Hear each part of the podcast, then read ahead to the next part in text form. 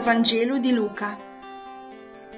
In quel tempo Gesù disse ai suoi discepoli: «Il figlio dell'uomo deve soffrire molto, essere rifiutato dagli anziani, dai capi dei sacerdoti e dagli scribi, venire ucciso e risorgere il terzo giorno».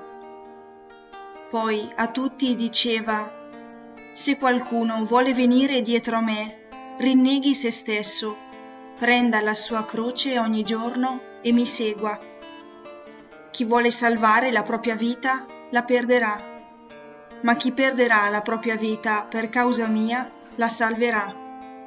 Infatti, quale vantaggio ha un uomo che guadagna il mondo intero, ma perde o rovina se stesso?»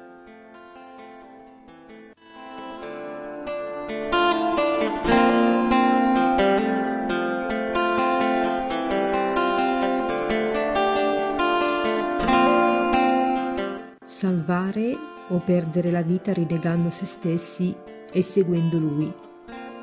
È capitato più di una volta nella mia vita di essere mossa dalla paura della morte e guidata dall'ansia di vita. Ho fatto di tutto per salvarmi. In alcune circostanze mi sono sentita come un uccello che si dibatte nella rete e cerca di liberarsi.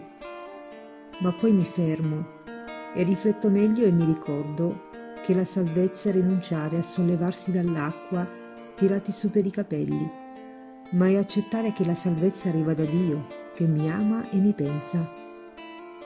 Mi affido a Lui nella vita e nella morte di ogni giorno, perché è Lui che per me, per noi, è morto e risorto, vincendo tutte le barriere del mio male e della mia paura.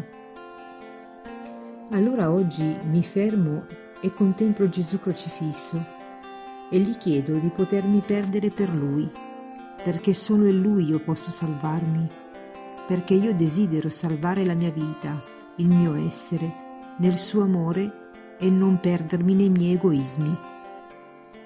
Solo l'amore può donare il coraggio di abbracciare le nostre croci e ci aiuta ad entrare in quei cuori abitati dal dolore. E allora mi domando: sono capace di andare oltre il mio dolore, la mia sofferenza, vedendo in esso la passione, morte e resurrezione del Signore? Capisco che non sono sola, ma Lui è sempre con me. Oggi penso ad una persona che conosco e che in questo momento sta vivendo un periodo difficile. La chiamo o vado a trovarla facendomi prossimo con lo stile di Gesù, morto e risorto per ciascuno di noi.